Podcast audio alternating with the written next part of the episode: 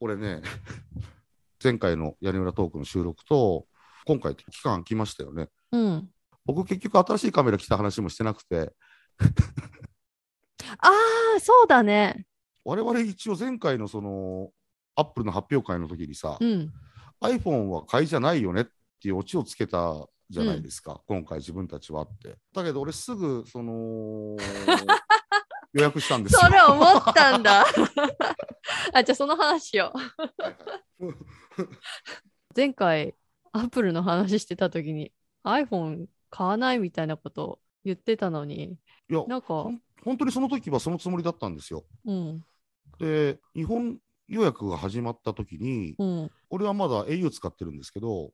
あのあーあうーん携帯会社ね。うん。うん au って言われたらなんか昔のさ ちっちゃい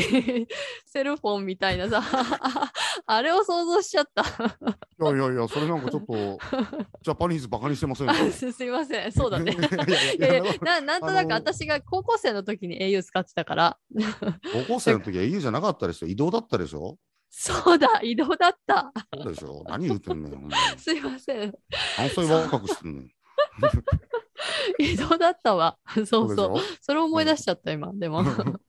うん まあまあ、ニュー iPhone 予約開始しましたってうんこう、メールが来るんですよね。うんで、まあ、買う気なかったけど、じゃあうん実際いくらになるんだろうっていうようなことも踏まえて、うんまあどうせもうすぐ買えないと思ったし、一番高い設定にしてね、まあとりあえず予約してみたんですよ。キャンセルも効くだろうしと思って。うんそしたら結構なんか、ね、だいぶ待つって割に割には俺、早めに予約したんだろうね。もう来ますけどどうしますかみたいな雰囲気になって、うん買ったわけですよ。はえちゃんさなんか別に全然今回は必要ないみたいな感じでいたから私うはんちっとも買うつもりないと思ってたんだけいや、ど、俺も本当にそうそう思ってたんですよ。 なのに突然なんか新しいカメラ買ったっていい連絡が来て何買ったんだろうなと思ったら iPhone 買ってんだもん。そいつかいってなんかさ、突っ込んできたよね。写真だけ送 ったらね。うん、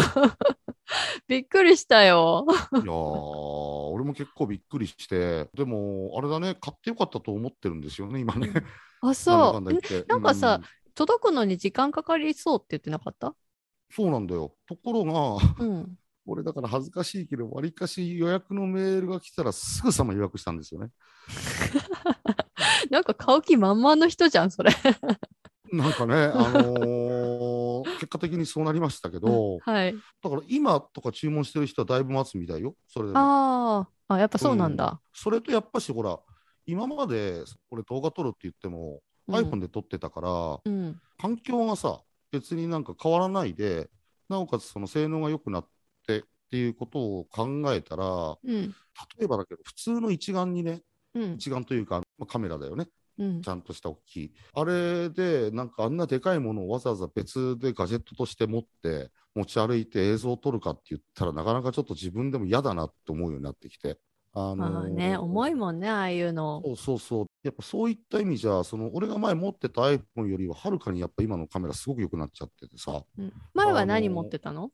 11 Pro だね。あ、それでも11プロか。うん。 2世代前ってことそういうことだね。うん。結局さ、その iPhone って、まあ、毎年新しい機種にする人ってさ、まあ、好きな人はするんだろうけど、うん俺は毎年は変える必要ないから、もうん。うね、一回もう発売直後に買って、最新のものを例えば2年後とかにまた変えていくっていうサイクルに、一回持ってこうかなっていうふうに思ったんだよ。まあ、これ後付けの言い訳ですけどね。え、どういうこと ?2 年後っていうか、毎回買うってことうん、違う違う。あの大体発売日って決まってるじゃん、iPhone に関しては。うん。そうすると、大体1年で変えるわけにはいかないけど、2年くらいの周期だと、うん要。はそのバージョンアップも結構進んでて、うん。カメラだけで見ても常にいいの、いいのっていうのを追っていけるからさ、一番辛いのって、例えば新しいその iPhone が出てね、うん。 9ヶ月くらい目にさ、ままあ、今まで使ってたやつが例えば壊れて、うん。その最新のその時の iPhone 買っても3ヶ月くらいに新しいのリリースされちゃうとちょっと切ないじゃん。ああ、そういうことか。だから、中途半端な時に買わないで、出たらすぐ買って、で、そのそ後うそうそうそうそう2年後ぐらいにまた買うっていうサイクルにしようってことそうそうそう。で、ここれなんだかんだあの携帯会社に騙されてさ、うん、あの2年縛りやってるからねああれまだあるの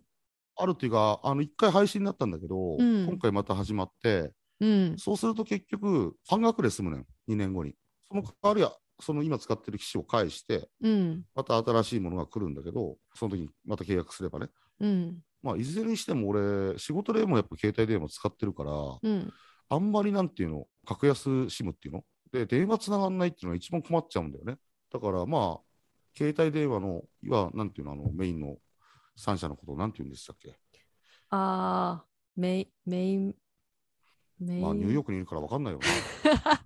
あ ごめんな忘れちゃった、なんだっけな。 の携帯大手3社じゃない そうまあそのことをなんて言うんだっけって俺聞いてるんですけえ、なんか言い方あるのあれ。どなんかほらなんかあるじゃんなんか横文字でさまああるんですよメイン電波みたいなさ言い言い方というかさメインバンクしか思いつかないんだけど。 おーシェット そうでまあタイミング的にもいいかなと思ってでなおかつなんていうのかな俺本当はもう12が出た時にすごくちょっと嫉妬しててうん。分かりやすく言うと11プロっていうのは映像を8ビットで撮ってたんですけどうん。 12になってから10ビットで撮るようになったんですよ、まあ、10ビットね、ビット数が違うだけで全然そのいわゆる撮れる映像の質っていうのが変わってくるわけですよその情報量もへえ。そう私、でその辺わかんないよ、全然。うん。まあまあ、あのーそれが気に入らなくて、それだけがね。ただ、ああのじゃあー大ちゃんの不満ポイントみたいなのはそこだったんだ。そう、それと、結局、その11プロの機材に、例えばうん専用のものをこう、例えばレンズとかさ、三脚だとかさ、そういうものを揃えていくっていうのも、もう型落ちのものに対して、お金を投資していくっていうのはどうかなって思ってたんだよね。まあ、それはあるね。そうそうすると、まあ、じっくり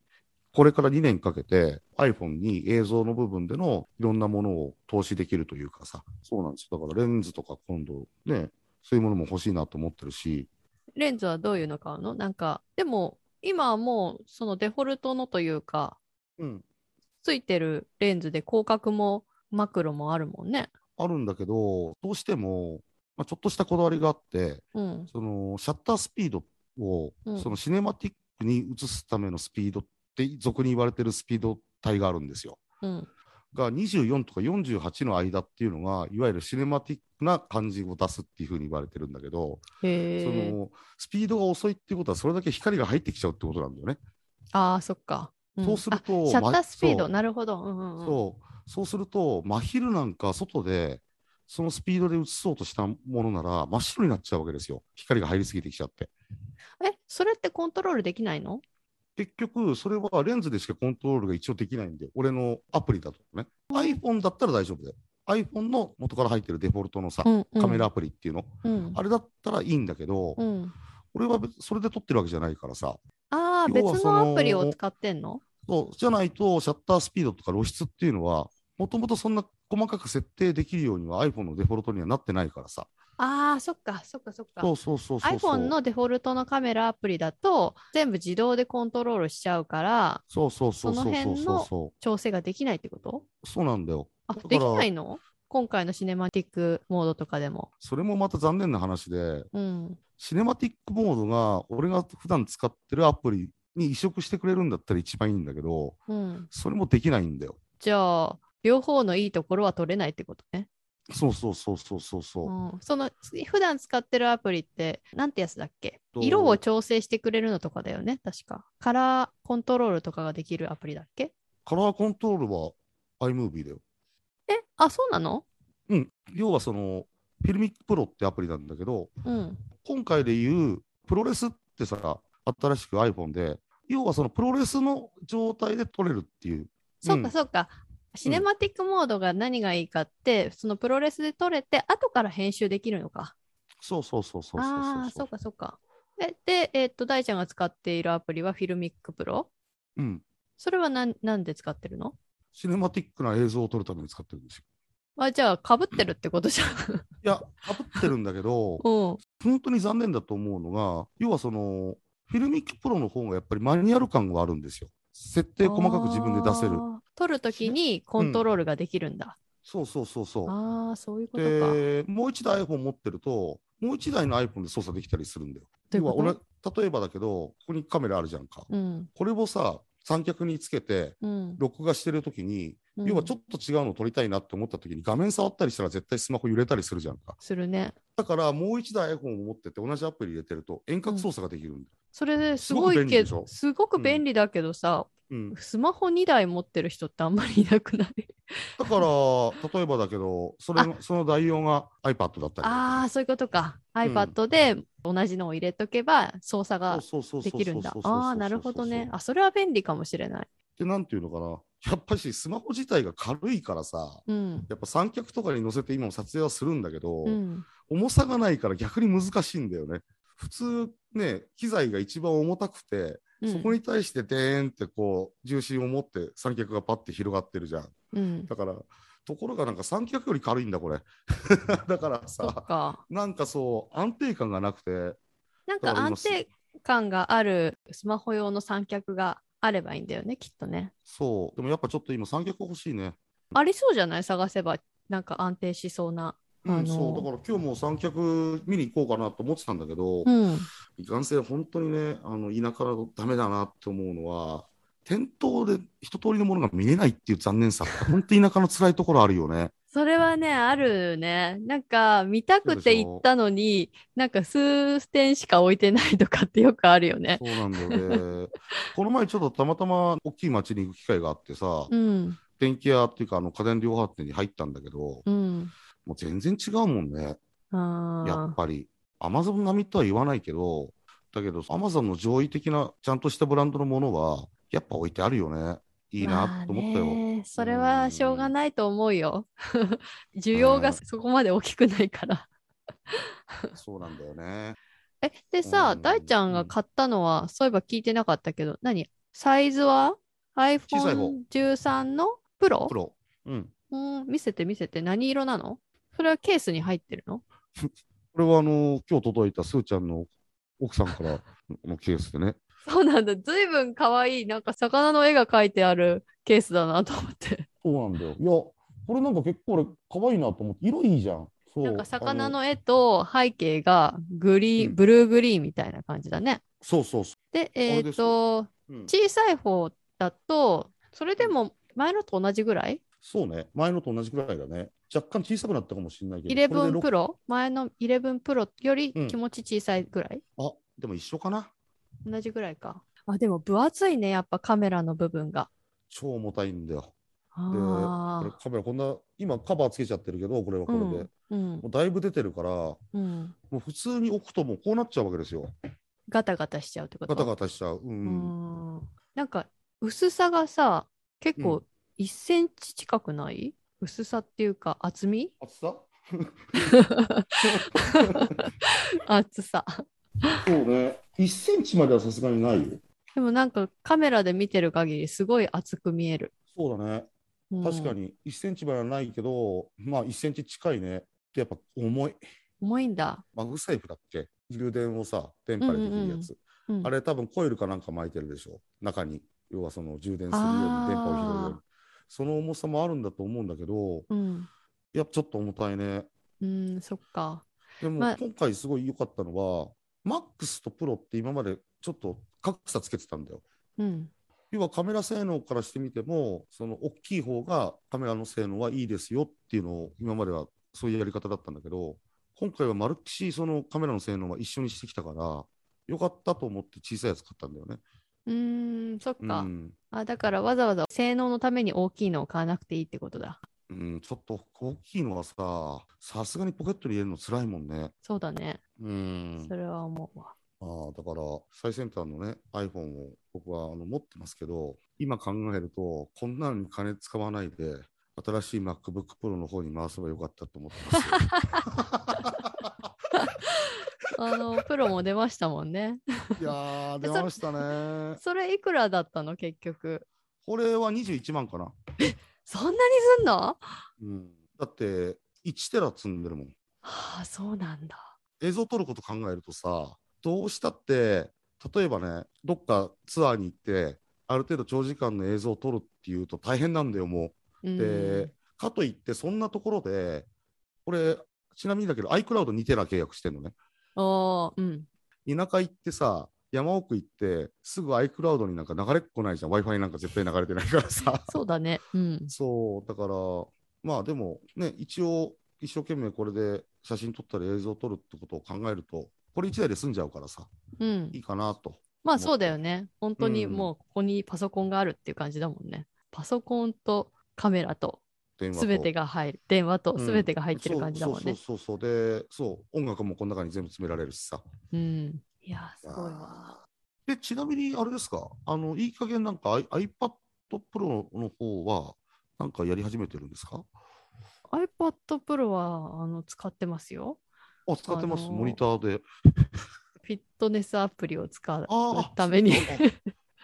ィットネスアプリと、うん、外部モニターですね、メインは。うんうんうんうんうん。あとは Netflix ですね。でもやっぱちょっと iPad って便利だよなって最近思うようになってきた、俺も。いや、でも今その3つって iPad Pro である必要は全くないけどね。言っちゃった ね。そうでしょ iPad。mini でも iPad あのそうだなんだよね普。通のやつでも全然いいことだけど。そうだよね。で、形見た MacBook Pro のうん。イベントの映像は見たけど、うんうんうんうん。生では見てないよ。なんか、あれだね。やっぱ新しいだけあってかっこよく見えるね。新しく出すのはそれが一つの目的でしょ。そう、でもほら、こかたくなにここ何年もうであの形変えてこなかったじゃん。あーそんなに大きく変わった形。大きくっていうか、だって、まず、あの SD カードのスロットとかついてるんですよ。ああ、そ最れ初からは、う、うんんそれは思った。そうで、あれ、あのー SD カードがついてんだっけそう。なんなかんでマあイクロ SD じゃないんだってお兄さんは怒ってたけ ど SD カードなんか今時誰が使うんだよっつってあ、マイクロじゃなくて SD カードがついてんだ。そうだと思うよそうで基本的にあやなさんが買った MacBookPro の13インチは現行の形で残ってるんですようん。残ってるんだけどその立場付きなんだよねうーん。で1416っていうのが新しく増えてうんうんうん。だけどもなんか俺はギズモードをアミトーさんが解説してるのを聞いたんだけど、うん。確かにもうなんかもう今までの健康のスペックと全く違いすぎてそのどこまで何が良くなってんのか全然もう分からないっていうんだよね。すごいっていのはそうだよね数字上で分かるけど、全くもうなんていうの比べ物にならないものになっちゃっちゃちゃっち ゃ。なっちゃっちゃ。じゃあいや、なんかさ、チップ自体が変わっちゃったことで、なんかスペックの比べがあんまりもうできないよね。そうなのそうなの。なんか今までのアプリケーションの動きの違いとかさ、見たとしても、なんか全然違っちゃってよくわかんないって感じに見える。そうなんだよね。でもなんかやっぱ見てると一時 iMac のプロが出たりとかさあれはなんだっけゴミ箱型のさ Mac プロだっけあれこそが分かんあないけ、どゴミ箱ね、あの先生持ってるやつだ。そうそうそうそうそう。あの、すごあいれ、一番プロが使うやつでしょそう、あれが出てきた波の衝撃なんだよ、今回の MacBook っていうくらいの格差がついてるのね。だから、まあ、それでも金額が40万とか30万とか40万の間でみんな買うんだと思うんだけど、うん。うんそうなってくるとさ、いよいよちょっと違うなって俺は思ってきて、で、iPhone より MacBook Pro を買えばよかったと思ったってこといや、iMac 買えばよかったなと思ったね。率直に ?iMac? うん。iMac ちょっと前に出たじゃん。あ、そっちうん。普あ通の iMac。うん。M1 iMac 普通の M1 僕がのついてる M1 のうん i- iMac か。ううんだーっんて20万出せば絶対 iMac 買えるもんね。え、でも iMac、i、Mac、あもうなんかよくわかんなくなってきちゃって、いろいろ出て て。ごめんごめんごめんあのデスクトップね。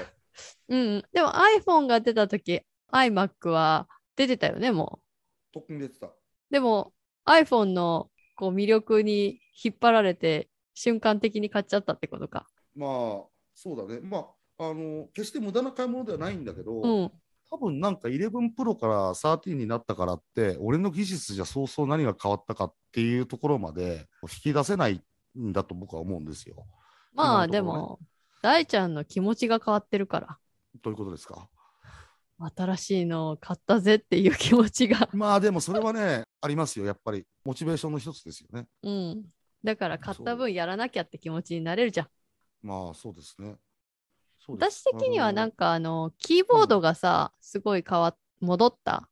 のが良かったんじゃないかなと思ったんだよね。MacBook MacBook Pro。うん。うんうんうんうんまあ、でもちょっとね、私、もう、そう、はい前回、あの、イベントがあってから、ちょっとだけ盛り上がってわーわーやってたんだけど、うなんか、もう、やっぱりアップルいろいろ出すぎてもう疲れちゃったなと思ってきて。 ああそうだよねうん。なんかもう、よくわかんない。もういいや、なんでもみたいな感じに気持ち的になってきて。だだから、新しい MacBook Pro も、去年買っったばっかだから、まあそうだねの、出せないし、だから、まあ、あんまり詳しく見てないんだよね。まあ、新しいのいいけど、多分私が使おうとしたら、1年後、2年後だろうなっていう感じ。まあそうだよねでさ、え、結局、じゃあ iPhone のシネマティックモードを使ってどうだったのシネマティックモードはそのすごくいい機能だとは思ってるんだけどうん。その俺が撮りたいシネマティックっていうものとはもう全然違っちゃっててうん。要はそのデフォルトのオートのシネマティックのような写真を撮るには全然いいですよってことなんだけど狙ってこういう絵を撮りたいこういう展開を作りたいっていう風になっちゃうとそこまで細かくコントロールできないんでどっちかっていうともうオートシステムみたいなもんだからあそあ。うあれってさ、だから、こう、手前と奥に人がいたときに、顔が向いたら焦点がそっちの人に合うっていうようなのがメインだよね。そうだから全然俺から言いますとシネマティックじゃないんだよそのうーん要はその今のあやなの映像あるじゃんかうん例えば後ろがボケてるからすごく立体感取れるっていうのを iPhone はシネマティックってどうも言ってるっぽいんだよあー写真だと確かにあれなんて言ったっけポートレートモードそうそうそうそう、うん要はその映像でポートレートができますよっていうこうんうん、うとん。なのね、そうだね。そうだけどそれをシネマティックって言われちゃうとさ俺が思ってたシネマティックとはちょっと違うんだよね俺がやりたかったシネマティックはどういうのなの例えばシャッタースピードとかさ絞りかとかボールとか、そう、だから、よく言うのはさ、パッてこうやって手を動かすときにどういうふうに見えますかって言ったときにはさ、うんもちろんシャッタースピード100だったらすごく細かく、こう、パーって滑らかに映ると思うの。うんだけど、俗に言うシネマティックっていうのは、まあ、いろんな解釈があるけど、それが例えばもうちょっとカクカクカクカクカクカクって、わざとシャッタースピードを遅らせて、すごく滑らかにしないっていうかさ、ぬるぬるにしないっていうその見せ方があるんだ。そこまでの設定ができないから、全然ダメやんっていうかさ、俺はそんなオートでなんか映像撮らんってさ、ちょっと思ってるの と、そう、あとは難しいね。なんかもうちょっといいようになるのかなって思ったんだけど、なんかあんり、まりん満足してない感じじゃないあのふー不満げな感じだけど。デフォルトのアプリに関してはね、ただ、やっぱりこうやって後ろ振り向いたら、そのちゃんとポあのピントが変わるやつがあんまり調子よくなさそうだよって情報を綾菜さんからもらってたじゃないですか。うん、いや、ほんとそうだよ。ああ、本当そうでやっぱり完璧に焦点合わせてくれる感じじゃないんだ。そう、余地はあるよね。ただからね、まだなんとかしてもらえるような。ね、よくなるのかななんかソフトウェアのアップデートでっていう話がほんどのぐらいなのかわかんないけど。でもなんか多分、やっぱ YouTuber とかを意識して多分作ってて、例えば俺がなんか商品レビューをするときにさ、要はその、パッてここを指さしたらこっちにピントがあって、こう離したらもう俺に寄ってくみたいなことがやっぱ自動でできたら、確かにうん YouTuber は楽だねっていうなんか、最近仕掛けが流行ってるんだ、やっぱいろんなカメラでね。そのソニーもそううなんだけど、だから、すごくマニアックな、やっぱり映像を撮りたいなんていうプロ向けではなくて、やっぱりそれっぽく見せる、うそん、の YouTuber みたいな人がやっぱターゲットだから、俺はそれでいいと思って一応買ったんだようね。んうんうんうん。だから本格的にやるにはやっぱりちょっとまだ技術何不足っていうんだ。いや、技術もそうだよ、知識もそうだし、全然だよ。だって、先生とかがもし本気でさ、もうどうしてもこのカメラをか買ったら自分のスキルも上がっていくとかっていうカメラ、例えば出たとするじゃんか。そんなのはっきり言ってもう100万からの話じゃん、結局。そうかいろいろやっぱも見ね。やるっとぱりうんそう考えるとさ、物足りないところはあるんだろうね。だから、例えば YouTube を作る人とかって、それを編集するじゃんね、後で。うん、その編集でなんとかできるっていうのもいいところなんじゃないそうだね。うん。そう、だから。こけてるところを、あやっぱりこっちをあのぼかしたいとかみたいなのを、多分コントロールができるんだよね、おそらく。俺やったことないけど、できるらしねい。で、うん、ただ、ある程度は自動でやってくれるから、その辺をそれなりにできたら、だいぶ手が省けるし、そんなに高いそおうだね金を買わなくてもそういうことができるっていう意味では、軽く取る分にはすごいいいのかもしれないね。ちなみにだけど、もう、あのーあれですか、MacOS は、モントレーは正式にあのリリースされたのえ、モントレー知らない。そこ追ってないな。あのさ、俺、今回、その、OS がまたバージョンアップして先にやってるやつで、iMovie とかも含めて、なんか変わったんだよ。新しくなったんだよ。それだとプロレスをうまくいじれるとかってあ説明があったーから。うんなるほ。ど。そだっから、あ、もう結構正式版がリリースされたのかなと思って。いやーもう基本的にデスクトップの MacOS のアップデートは怖いからすぐにはできないね。あれ、ピックサーでもない、ひょっとして。私今カタリーナです。おあまあでもそうだよね。いや、やっぱりなんも前にアップデートした時に壊れた経験があるから、でそれで多分丸1日とか2日とか修復するのに取られちゃうんだよね。そうすると、時間ない時にやると仕事ができなくなっちゃったりとかするかあーら。そうだよな。その管理大変だよな。うん。そこに全部入ってんだもんね。まあ、いろんなところにも分散してるだろうけどさ。うん。そうか、あのーじゃあ大ちゃんは、あの、新しい iPhone でこれからいろいろ撮っていくんですね。そうですよ。あの、いろいろ取ってきますよ。じゃあぜひ、三沢屋のスラックにでも上げてってください。 いやいや、わりかし上げてるんですけど。見てますよ。見てますけど、あのー見る部分に上がってるからね。あのーそうです。まあ、基本的にそこにしか上げないし、基本的に非公開ものにしてるんで、まあ、まだまだ人様に見せられるあれじゃないからさ。はい、じゃあ、今日は終わりかな。そうだね。あのーちなみにオペって日本語でなんて言うんですかね、オペのこと。オペはい。オペはオペなんじゃないそうだよね。はい。あ それっすそれ、あれしかもそれ前回前前前回 前回の話だし。そうだね。まあまあ、あ、そんなことも話したなって、2回続けて聞いた人は分かるかもしれないね。うん、そうだね。はい。はい、じゃあ、また次回会いましょはい。う。はーい、じゃあお疲れお様疲でれす。様です。